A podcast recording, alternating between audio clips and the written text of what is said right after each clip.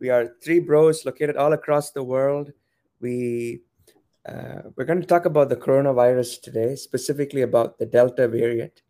We have our in-house medical expert, Dr. Ramanathan, uh, the the senior most brother, and um, so both Malay and I have a lot of questions about this new Delta variant, uh, what's going on, what's on the horizon. So we're gonna pepper him with all the questions, and he's going to help us uh, make sense of this.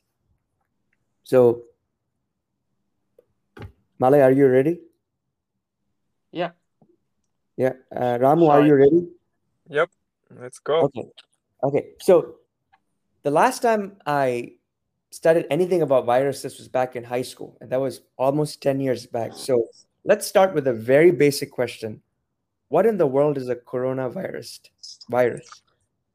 Yeah, that's a great question. Um, viruses have been around us for a very long time. Um, so coronaviruses come in different flavors. So these are viruses uh, which are basically they get their name because the outside of the virus um, is studded with uh, a protein that g- gives the image of a, you know, a corona, which means crown. So it's studded.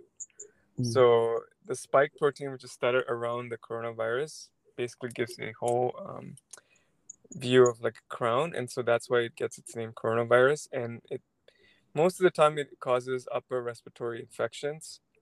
Mm. Um, and uh, the first dangerous one that basically arose was SARS in 2003. I'm not sure if you guys are aware. I mean, you probably were. Um, that was in like 2003 or so, and in Singapore that was a big deal. A lot of healthcare workers died, um, but it wasn't too bad because when the virus hit, it really caused severe disease in a few people, but they didn't transmit it as much. And so um, it kind of blew over pretty fast and it wasn't such a worldwide issue as well.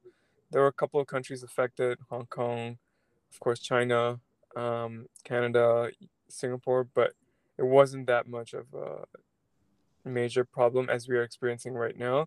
Um, but basically, SARS CoV 2, which is sort of the second coming of coronavirus, um, that seems to have a lot bigger impact because it's sort of a Goldilocks scenario where it basically transmits really well and it actually causes severe disease. Um, but there are also more benign coronaviruses, I would call it, where they cause the, the usual flu. So flu can be caused by viruses as well, and most of the time it's like um, coronaviruses that cause those flu viruses are not that dangerous, um, and they have come up every flu season. About 20% or so of um, you know flus are actually caused by coronaviruses.